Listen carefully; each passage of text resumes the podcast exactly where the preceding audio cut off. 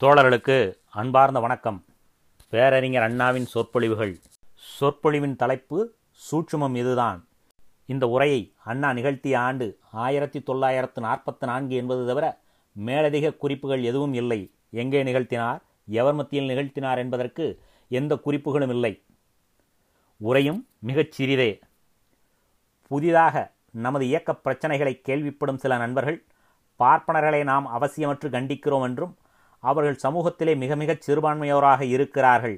அப்படி இருக்க அவர்களை ஏன் சதா சர்வகாலமும் தூற்றிக் கொண்டிருக்க வேண்டும் என்றும் கேட்கிறார்கள். இது நமது இயக்கத்துக்கு பழைய கேள்வி மிக மிக பழைய கேள்வி. ஆனால் கேட்பவர்களிலே பலர் இயக்கத்துக்கு புதிய வரவு. எனவே அவர்களின் கேள்வி உண்மையிலேயே சந்தேகத்தை போக்கிக் கொள்ள கேட்கப்படுவதே ஆகும். அவர்களின் சந்தேகத்தை போக்க வேண்டியது நமது கடமையும் ஆகும். முதலில் அந்த பார்ப்பனர்களுக்கு நாம் தெரிவித்துக் கொள்கிறோம். நாம் பார்ப்பனர் என்ற ஆட்களை அவர்களின் வகுப்பு காரணமாக விஷமத்துக்காக கண்டிக்கிறோம் என்று தயவு செய்து எண்ணிவிட வேண்டாம். நாம் கண்டிப்பது பார்ப்பனியம் எனும் ஒரு முறையையே. அதன் ஆரம்பகர்த்தாக்களாகவும் காவலர்களாகவும் பார்ப்பனர்கள் இருக்கிறார்கள். பார்ப்பனரல்லாதாரிலேயே பலர் இதற்கு ஆதரவாளர்களாக உள்ளனர். ஆகவே நமது கண்டனம் பார்ப்பனியத்துக்கேயாகும். இனி பார்ப்பனர் மிகச் சிறுபான்மைதானே. அவர்களை கண்டிக்க வேண்டியதும் அவர்களின் முறையை கண்டிக்க வேண்டியதும் அவசியம்தானா என்று கேட்கப்படுவதை கூர்ந்து கவனிப்போம். பிரச்சனை மக்களின் எண்ணிக்கையை மட்டும் கவனித்தால் விளங்காது. அந்த பார்ப்பனியம் எனும் முறைக்கு நாட்டிலே உள்ள செல்வாக்கின் அளவே முக்கியமாக கவனிக்கப்பட வேண்டியதாகும். அப்படி கவனித்தால் ஐயர் ஐயங்கார் சர்மா போன்ற பார்ப்பனர்களோடு இது நின்று விடுவதாக இல்லாமல் பார்ப்பனர் அல்லாதாரில் பலருக்கும் சொந்தமான பிரச்சனையாகிவிடக் காணலாம். ஒரு முறையை கவனிக்கும் போது அதனை உற்பத்தி செய்த மக்களின் எண்ணிக்கையை மட்டும் கவனிப்பது போதாது. அந்த முறைக்கு நாட்டிலே ஏற்பட்டுள்ள செல்வாக்கின் அளவே முக்கியமாக கவனிக்கப்பட வேண்டும். அப்போது அந்த பிரச்சனையின் முழு உருவமும் தெரியும். பார்ப்பனரிடம் ஏனையா பயம்? அவர்களைக் கண்டு பொறாமை எதற்கு? அவர்கள் நூற்றுக்கு மூன்று பேர்தானே? சிறுபான்மை சமூகத்திடம் பெரும்பான்மை சமூகம் ஏன் பயங்கொண்டு பாதுகாப்பு கோர வேண்டும் என்று அடிக்கடி தேசிய தோழர்கள் கேட்பதுண்டு? அப்படி கேட்கும் போதெல்லாம் தங்கள் அறிவின் திறத்தை தாமே மெச்சிக்கொள்வர தோழர்கள்.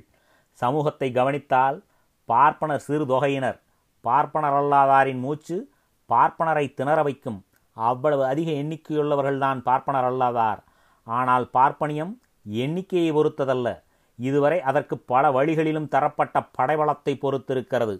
ஊரே அஞ்சும்படியான வீரர்தான். ஆனால் அவன் மயங்கும் வேளையிலே மந்திரக்காரன் கையில் உள்ள சிறு வேப்பிலை கொத்துக்கு அஞ்சுகிறான். அந்த இலைக்கும் மந்திரக்காரனுக்கும் இருப்பதாக கற்பிக்கப்பட்டிருக்கும் மகத்துவம்தான் வீரனும் அஞ்சும்படியான நிலையை உண்டாக்குவதற்குள்ள காரணமாகும். அதை போல பார்ப்பன சிறு தொகையினராக இருப்பினும் மோட்ச நரகத் திறவுகோளும் ஆண்டவன் அருளை அளக்கும் அளவுகோலும் அவர்களிடம் இருப்பதாகவும் பிற சமூகத்தினரின் சேவையை பெறுவது அவர்களின் பிறப்புரிமை என்றும் அவர்களின் திருப்தி ஆண்டவனுக்கு திருப்தி அளிக்கும் என்றும் எண்ணற்ற ஏடுகள் எழுதப்பட்டு பன்னெடு நாட்களாக மக்களின் இரத்தத்திலே அந்த எண்ணம் கலக்கப்பட்டு விட்டதால் அந்த சமூகத்திற்கு எண்ணிக்கைக்கு துளியும் பொருத்தமில்லாத அளவு அமோகமான செல்வாக்கு வளர மார்க்கம் ஏற்பட்டிருக்கிறது. கடிவாளம் சிறியது. ஆனால் குதிரை அதனிடம் படும்பாடு யாவரும் அறிந்ததுதான். மூக்கணாங்கயிறு தனது வாழ் வருவன் கூடத்தான் இல்லை. ஆனால் மாடு அதனிடம் அகப்பட்டால் அடங்கித்தான் விடும்.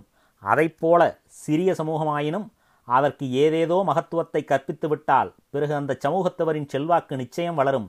ஊரின் மீது ஒரு ஆகாய வட்டமிட்டால் ஒன்பதாயிரம் பேர் இருப்பினும் ஊரார் அஞ்சுகின்றனர். ஏன்? ஆகாய விமானத்திலிருந்து வெடிகுண்டு வீசப்படும் என்று தெரிந்ததால். இதனால்தான் பார்ப்பனியம் எனும் பிரச்சனை கண்டிக்கப்பட வேண்டியதாகிறது. பார்ப்பனர்களை ஏனையா கண்டிக்க வேண்டும் என்று எத்தனையோ பார்ப்பனர் அல்லாதாரை கேட்கச் செய்யும் அளவு அந்த பார்ப்பனியத்துக்கு சக்தி ஏற்பட்டிருக்கிறதல்லவா? பார்ப்பனியத்தை கண்டிக்கும் போது அனந்தாச்சாரிகள் கூட சும்மா இருப்பர் அவிநாசிகள் அல்லவா ஆத்திரப்படுகின்றனர். ஏன்? அதுதான் சூட்சுமம்.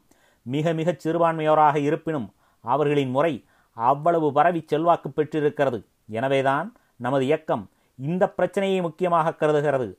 இதுவரையிலே பார்ப்பனியத்துக்கு நாம் உண்டாக்கிய எதிர்ப்புக்கு மறுப்பும் எதிர்ப்பும் பார்ப்பனரிடமிருந்து கிளம்பியதை விட நம்மவர்களிடமிருந்தே அதிகம் கிளம்பிற்று.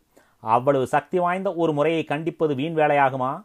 அந்த அளவு செல்வாக்குடன் உள்ள ஒரு முறையை எதிர்க்க நாம் துணிவுடன் பணியாற்றுவது அவசியமற்றதாகுமா என்பதை கேள்வி கேட்கும் நண்பர்கள் சிந்தித்து பார்க்க வேண்டுகிறோம். நன்றி.